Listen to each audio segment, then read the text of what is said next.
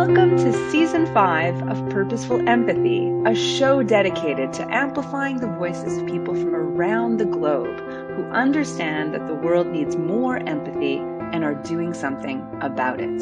Today's episode was brought to you by Grand Huron International, an on demand coaching provider for individuals and companies. Thanks for watching the show. Enjoy. Welcome to a new episode of Purposeful Empathy. Today I'm joined by Rob Volpe, who is an astute observer of life and a master storyteller who brings empathy and compassion to the human experience. As CEO of Ignite 360, he leads a team of insights, strategy, and creative professionals serving the world's leading brands across a range of industries. As a thought leader in the role of empathy and marketing in the workplace, Rob frequently speaks on the topic at conferences, corporations, and college classes. His book, coming out in 2022, February of next spring, tell me more about that. Solving the Empathy Crisis One Conversation at a Time is what we will uh, explore today. He's a graduate of Syracuse University's SI, Newhouse School of Public Communications, and lives in San Francisco with his husband and three cats, which we just spoke about. Welcome to the show, Rob. How are you? Good. Thank you, Anita. It's great to be here. Awesome. So I am really excited to, to dig deep into your work. Um, starting with, I guess, the question you've developed sort of the five steps to empathy. Could you tell us a little bit more about that? Yeah, absolutely. Um, the genesis of needed recognizing that we needed the five steps came about, God, eight, nine years ago. Um, University of Michigan came out with a study showing that there was a, did a meta-analysis of college life surveys from 1979 to 2009 found that there was a decline of about 40% in people's ability to have empathy with each other just for college students to see the point of view of their classmates. And uh, you know i saw that piece mentioned on cnn and they were like oh my gosh that's not good but nobody was talking about what to do about that. And then you'd start to hear, you know, comment, cultural commentators talking about how we need more empathy. And you started to see the polarization in the United States of society and the red and the blue states and, and everything there. And again, the call was going out on we got to have some empathy. And we were even hearing it from our clients in corporate America like, we want to go get empathy with our consumers. And so typically what was happening is everyone would go, okay, well, that means I need to go, you know, live the way that they live. I need to eat the foods that they eat, watch the TV shows that they're watching. But it wasn't, there's a gap, there's a huge gap between doing those activities and actually having empathy. You need to understand what's going on in your head and in your own heart that might be preventing you from getting to empathy and what are the things you need to actually do internally in order to when you have those experiences that you can actually have an empathetic experience. And so understanding like okay there's a gap. How do, how do we do this? How do i do that as an empathetic individual myself? And the work that we do where we're talking and listening to strangers and hearing their stories about how they're thinking and feeling and behaving around values and and day-to-day life um, I was able to understand, start to think about how I was going through that and what I needed to do to make empathy, get to an empathy connection, but also how I was coaching my clients and helping them get to it as well, because they were wanting to build that that bridge. And it was through that that the five steps were born. It, it started to just become pretty evident. Um, judgment was the very first thing that, that was getting in people's way, and the rest of it just kind of went from there. So unpack what those five steps are. I mean, I don't know if you can use sort of a case study of an organization without naming them, but I'd be really keen to sort of really understand those better. Sure. So um, the very first step, and I think the biggest hurdle that most people face is dismantling their judgment. Um, what ends up, you know, and, and there's two different types of judgment. There's making a judgment, which is the like, hmm, should I walk down that dark alley or not? You know, does that feel safe, or what's the best you know, decision that we need to make? That's that's a form of judgment making. That's good. And then there's being judgmental. And that's the one that gets in the way of empathy. It's about the casting aspersions. I, in my presentations, I used to uh, show a picture of Michelle Yeoh's character in Crazy Rich Asians because that's what she did all the time was cast aspersion. She was being judgmental of her potential future daughter-in-law and, and everybody around her And that's what hampers us and harms us. And, and judgment for folks comes from, and that what leads you to the point of actually casting aspersion, um, you know, it, it comes from your own biases. It comes from stereotypes that you may have or that society has had and embedded into your mind. Um, it comes from your past experiences all of those things and it's just constant and it's it's churning around um, you know and if you think back to uh, us pre you know civilization caveman sort of time. And we're tribal by nature and making judgments and identifying the other and keeping the other out was necessary for the survival of the tribe. What's happened now in the 20th century and into the 21st century is we've transcended the smaller definitions of tribe and we are i believe moving towards a larger definition of the human tribe and how do we get there? And that's where we're running into uh, tensions because we we're having trouble getting overcoming some of those barriers those stereotypes that are ingrained in us that oh well you're you know a democrat therefore you are this or you're of this ethnicity or whatever the situation may be. Um, so dismantling judgment is the very first thing. And it, it so much of it is around awareness of even having judgment. Um, and I, in my book, I talk about, I tell stories from my experiences going into people's homes, getting to know them, and things that I needed to do to overcome um, uh, my own judgment. And then also help my clients. One of the stories I tell is a chapter entitled Fear. And it's about a, a project we did for a client where we got to go to the NRA gun show uh, the National Rifle Association, to their annual huge, massive gun show to uh, talk to people about carry and conceal of weapons.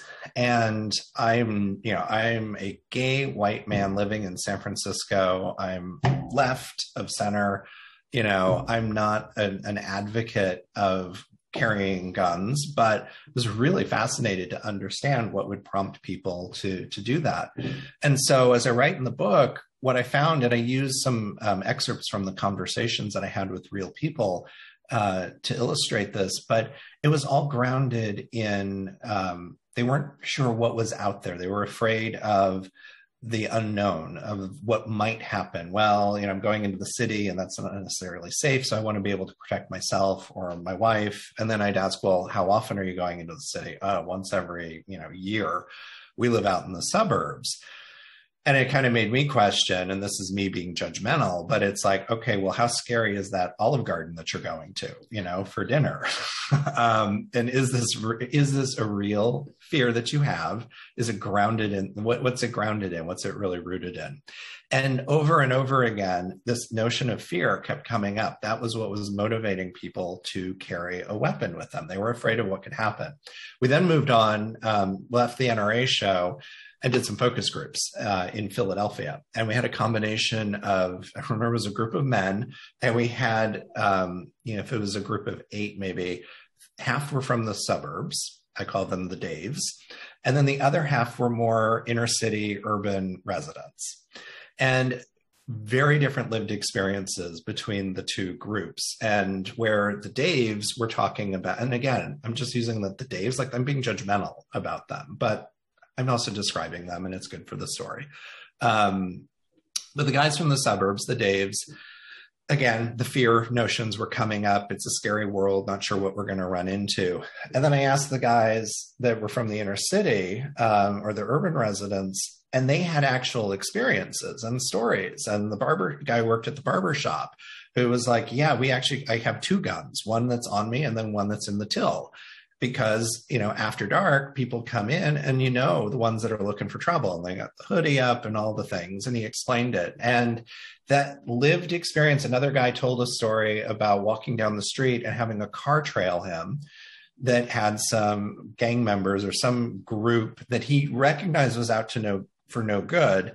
He happened to have his gun with him was able to like kind of lift up his jacket enough to reveal that he was carrying a weapon and that changed you know it prevented an, an, interaction from happening and he was convinced that they were going to come and, and, do whatever harm him um, possibly kill him. So for the guys from the suburbs like this is their worst these are their worst fears like you know brought to life. Very different experiences that people have still concerned based on fear of bad things that could happen one that's living in an environment where it does happen more often and is more common and another where there's the possibility or they, they are afraid of it. Fascinating stuff. And then got all the other learning that we were really there to to get about carry conceal and how they do it and things that they choose to wear accessories and whatnot. Come back to san francisco have brunch with some friends who are also a gay couple, you know, San Francisco, lean to the left, and bring up like, oh my God, I was at the NRA show, and then we went and did these focus groups, and you wouldn't believe. And my friends started to talk about how they didn't feel that people should be carrying guns. And when I probed into it and we continued the conversation, it turned out, well, they're actually afraid as well. And my friends, their whole feeling was based on fear and they're afraid of what somebody with a gun is going to do. And it, you know it could be that suburban dave or somebody in an inner city wherever. They were just afraid of that. So it's like all right so both sides are actually coming at this from a place of fear. If we were able to have a conversation understanding that and having empathy with each other that we're just afraid of what could be and of what the other side what what their fears are you could do a lot to um, dissuade that fear to to dissolve it and make them feel more comfortable. You know what i'm going to just say in response to everything you've just shared is that i think empathy is super subversive. And you know we would not have the gun sales that we have if there was more empathy in the world. That's what you're describing right so, uh, so fascinating. Yeah, yeah, exactly. And and the the power that empathy can have to get you to that point of understanding. But had I not dismantled my own judgment, had I not faced my discomfort of being, you know, in I mean, the gun show was in St. Louis. That's a pretty red area. Um, with you know people that are gun owners, that's a pretty Republican right leaning I was feeling threatened um, mm. for no reason. Nobody threatened me, but I just felt uncomfortable. And so that was, I was putting up walls of judgment to protect myself. Had I not been able to dismantle that and step out of it, I wouldn't have heard what they were really saying yeah. and gotten to that deeper level of understanding. And so that's dismantling judgment is the first step, which then enables you to ask good questions, which is the, the second step. Hmm. And that's about asking open ended questions so not challenging people with why, um, or a, you know, a closed question is like a yes, no, maybe. Like if you can give an, a one word answer to a question, that's usually a sign of a closed question. Nobody's going to be able to explain their position if you're just giving them the choice of yes, no, or maybe. Mm-hmm. You want to be able to hear where people are coming from and what they're all about. That's what helps you build empathy with them. So asking an open question, an exploratory question. Uh, I tell a story in the book about a woman that we met uh, who's living in Alabama, and we pulled up to her house. It was an in-home interview. We pulled up to her house, um, and she was actually outside tending to uh, a, her dog and the litter of puppies that the dog had had. And we hop out, we're grabbing our stuff, and just say, "Hey, how are you?" And she started you know more than just the usual oh i'm good um, uh, Imogene is her name. She's a natural storyteller, and she just went into her story and started telling us all of these things because I asked this very open question. I just said, "How are you? How are you doing?" And I find that that's something that's missing as well for a lot of people, and especially in the environment we've been living in with the pandemic and and all of the events, the social unrest and unjust injustice that we've been struggling with for the you know the, since the beginning of 2020 we're not taking the time to just ask how are you and really check in and to comfort each other and to listen uh, and to be open to what people have to say and to receive that. But you need to be able to do that in order to build empathy.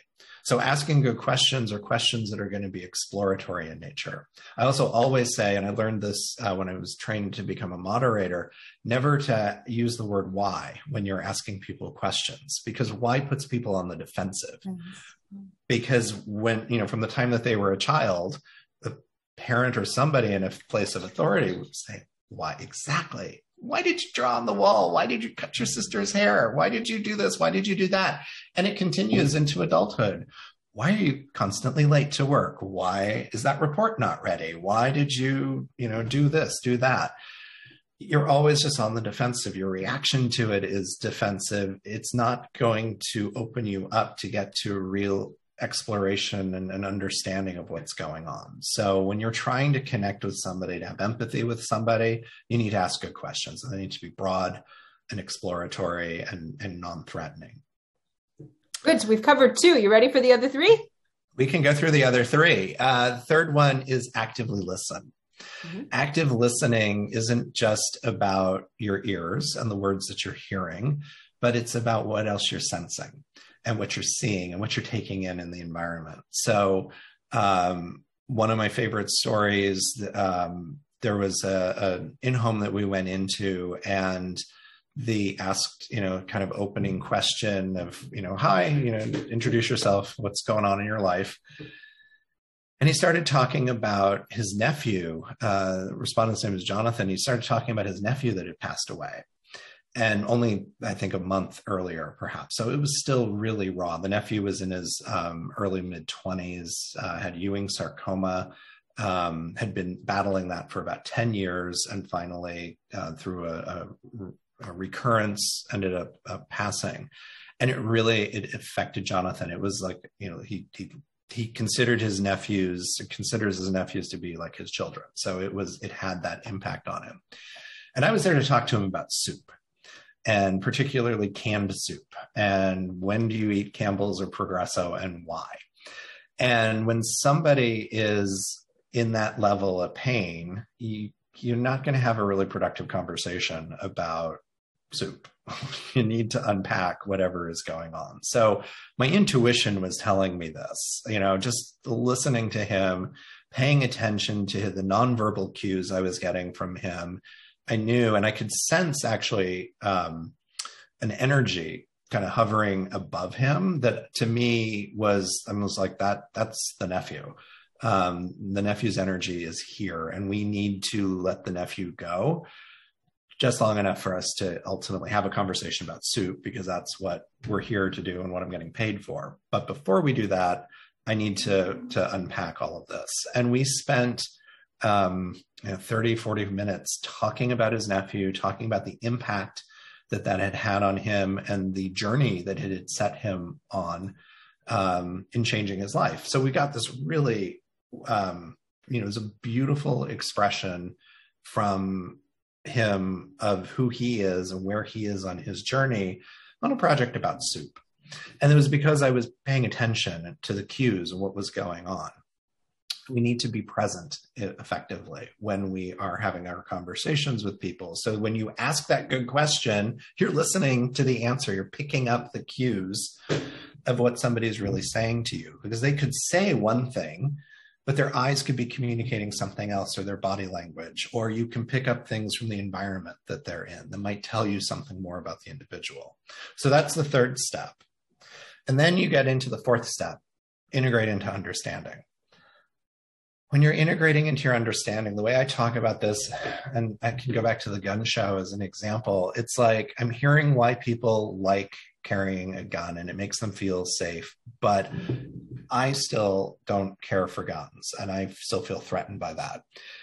So, how do I make space in my head, kind of pull my brain apart and go, okay, my value system is that guns are wrong, we shouldn't be carrying them but I need to make the room to accept the point of view that you know hey other people feel that that it is okay and it's acceptable and and that's all right. Like people have different ways of living their life.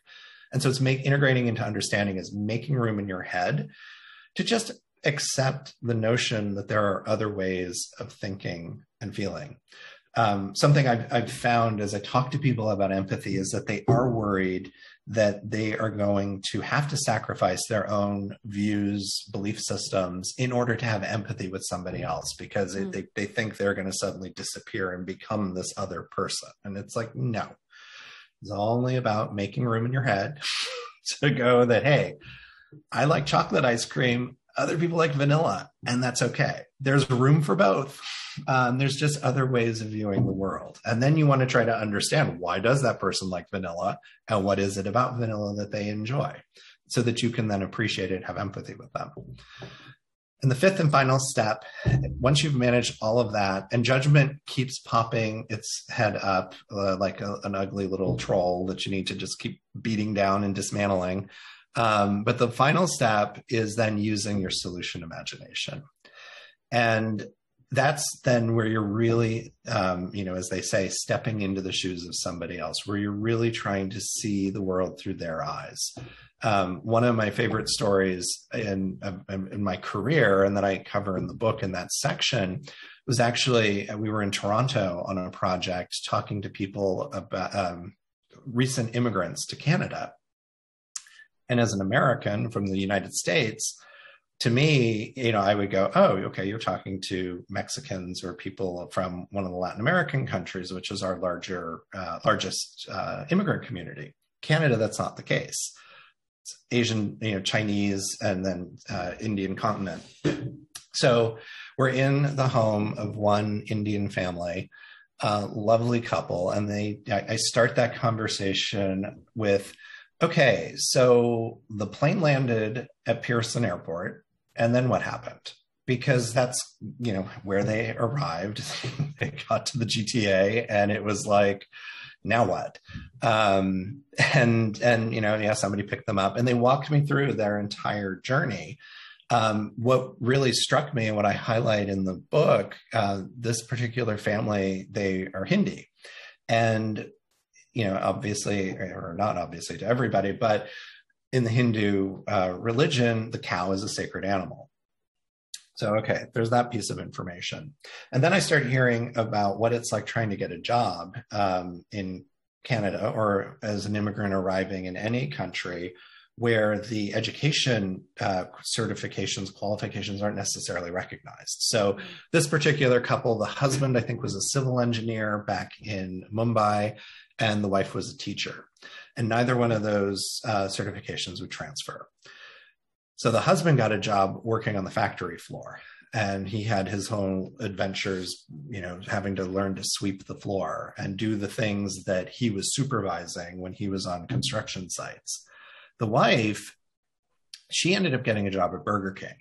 I was like, huh, okay, Burger King, flame broiled, Whopper, cow, Hindu, what would that be like? So I was using my solution imagination. I was trying to put myself into her shoes and think, what would that be like to flame broil the sacred symbol of my religion?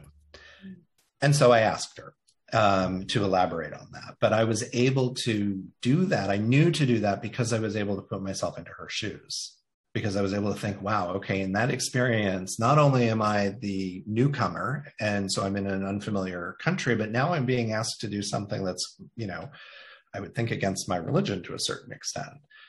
And so she um, talked about and opened up about how difficult it was. And when you started at Burger King, you were working on the the um, broiler line, and you know there's all of the meat coming through, and sometimes the grease would like splatter up you know onto your lips and trying not to you know ingest that and wipe it away instead and not think about it for what it was. And and fortunately she had some other colleagues who were also from india. So they were able to kind of support each other and, and help each other out. But it also then drove her and motivated her to get out of the the kitchen area. And her husband um, worked with her to understand the Canadian um, monetary system and the coins and the dollars and, and everything so that she was able to then go and work the cash register. And she actually worked her way up to becoming the assistant manager at the Burger King. So, you know, it was a really fascinating journey, but I was able to put myself into her shoes in order to get even more learning that was then relevant for for us on that particular project. And so that's using solution imagination. So now you've just given us the whole arc of those five steps to to to powerful empathy. Um, now is this in your book and is your book intended for a business audience trying to do market research? Because i see the applicability of those five steps across the board. It yes, um, I'm so glad you asked that question. It is written for everybody. It's set in the exciting world of consumer insights and marketing research, where I've had those experiences. So you get to come with me into one of the dirtiest homes that I've ever been in. You get to meet these wonderful people, as I've been talking about, and many other stories but it's written for a general audience. Um, it is written because empathy is something that everybody can benefit from. And it has application in your personal life as well as your professional life. It, it, it comes up in every conversation we have, whether it's the clerk at the store or your boss. Okay, so how has empathy been important in your life on a personal level? Oh, dear. Um, empathy you know, I, I, say that empathy is my superpower. I think I eh, we are all born with the ability to be empathetic, and I think every um, sentient being is actually born that way. I know some scientists have identified there's like seven animals that demonstrate empathy, but as I've thought about, it, I'm like, no, I kind of see it in other you know, if I watch enough nature documentaries, you can see empathy in a lot of ways where people are, or, or creatures, sentient beings are caring and, and connecting with each other and working together. And empathy fosters all of that. For myself, uh, the the lightning bolt that hit me and, and unlocked that uh, superpower happened when I was growing up in Indiana in the Midwest of the United States. And I was in a very small town. We had just moved into that small town. Uh, we were outsiders. I've got that strange sounding last name that's Italian, as they used to say. Um, and this was a town where everybody knew each other and had grown up together. And so being outside was, as I was talking about from that tribal perspective, outsiders are bad. And so um, I st- one of the kids in the class decided, uh, A, decided that he and I were going to be in competition to be valedictorian someday, which in fifth grade, I was like, what's a valedictorian? Um, and then a week or so later, he announced to everybody that I was gay, to which I was also like, what's that? Mm. Um, and that caught on like wildfire and I proceeded to get teased and bullied um, for quite a long time, um, and it, that that went on for years. Um, and so empathy kicked in for me as in a few different ways. One was how I it became a survival skill. So I could use empathy, understanding other people's perspective. Not, I, I couldn't get into their shoes or into their minds enough to understand why they were picking on me. But i could find out other things about their life so that i could um, navigate and and survive. Like i i was able to figure out the kind of cycle of rumors and how rumors get started. And you know it's worse to have a rumor start at the beginning of the week when you've got to survive the entire school week. But if it happens on a Thursday or a Friday, nah, I can kind of make it through that. And then the weekend will come, everybody will reset, and we start all over on Monday, typically. Um, I was figuring those things out at fifth, sixth, seventh, eighth grade.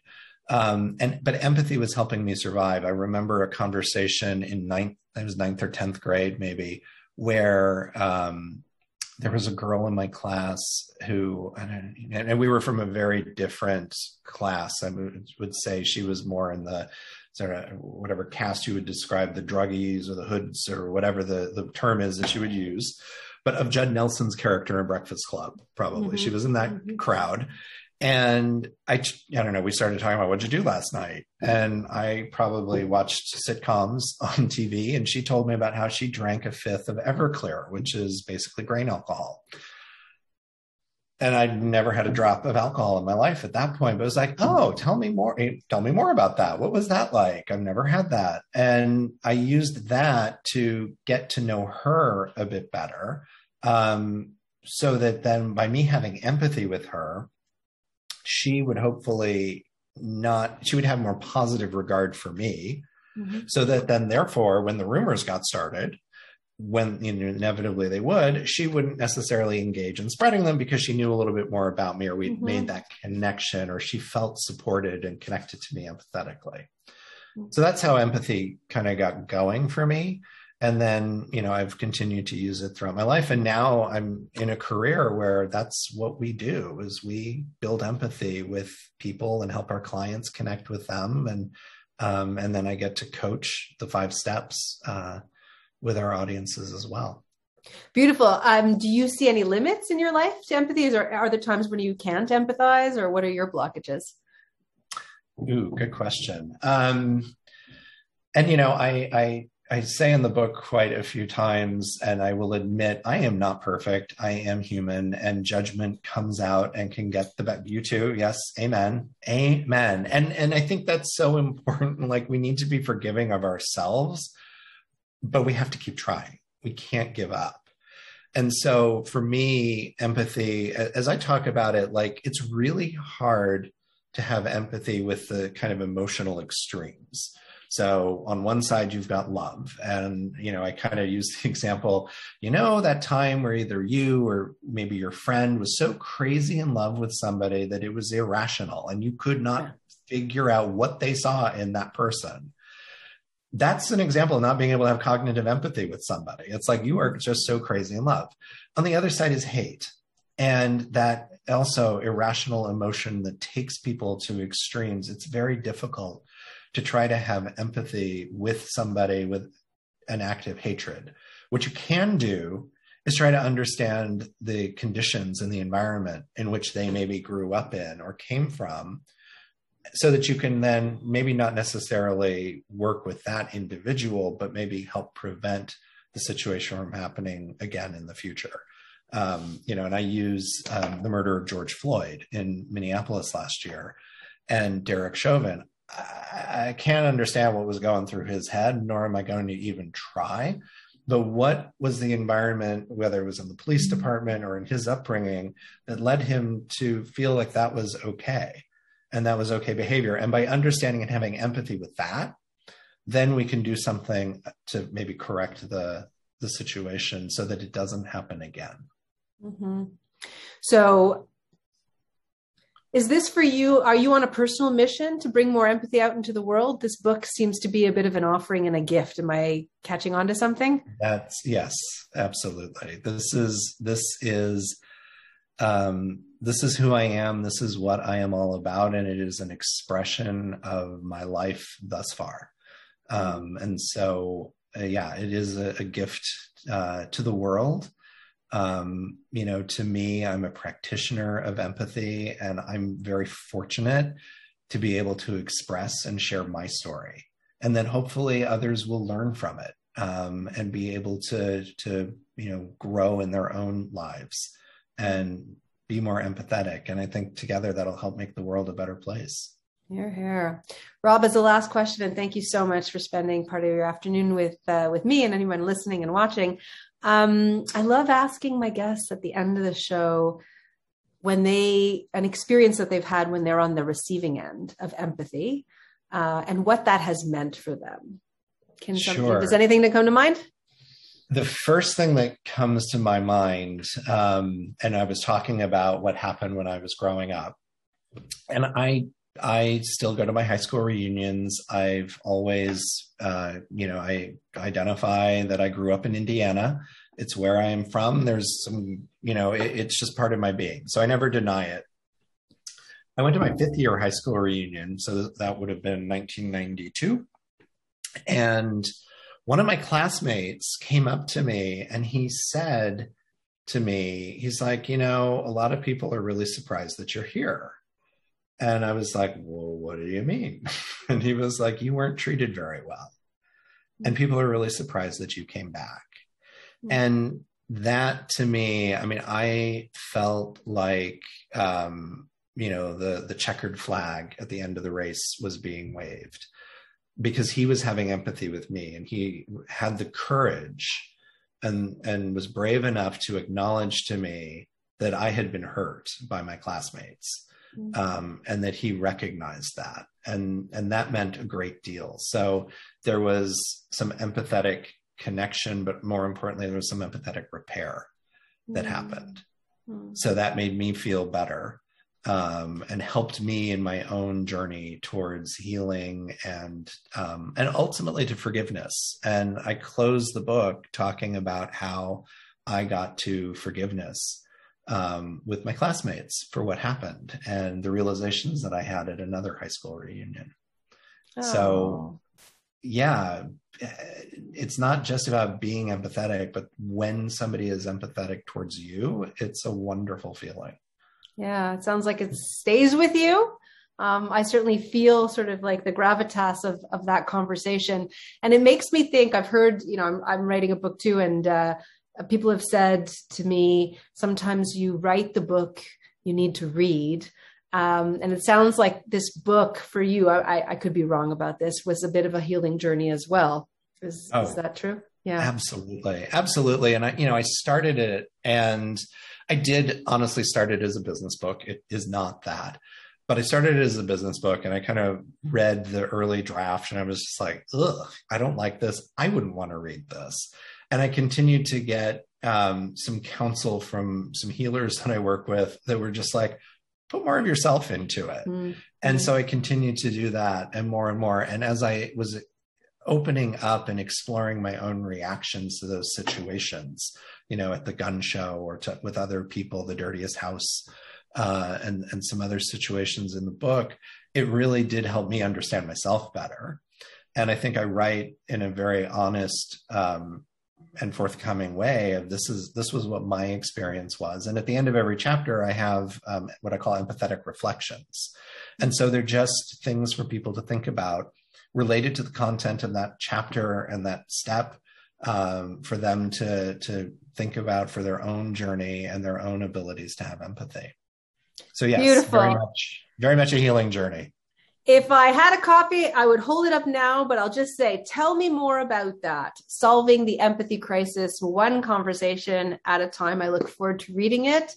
Thank you so much for for spending part of your afternoon, Rob, with uh, with all of us, and um, good luck. Awesome. Thank you, Anita. And good luck with your book, too. I can't wait to see that one come out. Me too. My husband, too. Thanks, everyone, for joining. We'll see you next time at Purposeful Empathy. What if you had access to your own council of coaches to help you break free from your thinking clutter, or make an important decision, or liberate you from whatever's holding you back? At Grant Huron International, you get to choose the coach of your choice from any place, anytime. Visit granthuroninternational.com and harness the power on demand coaching today.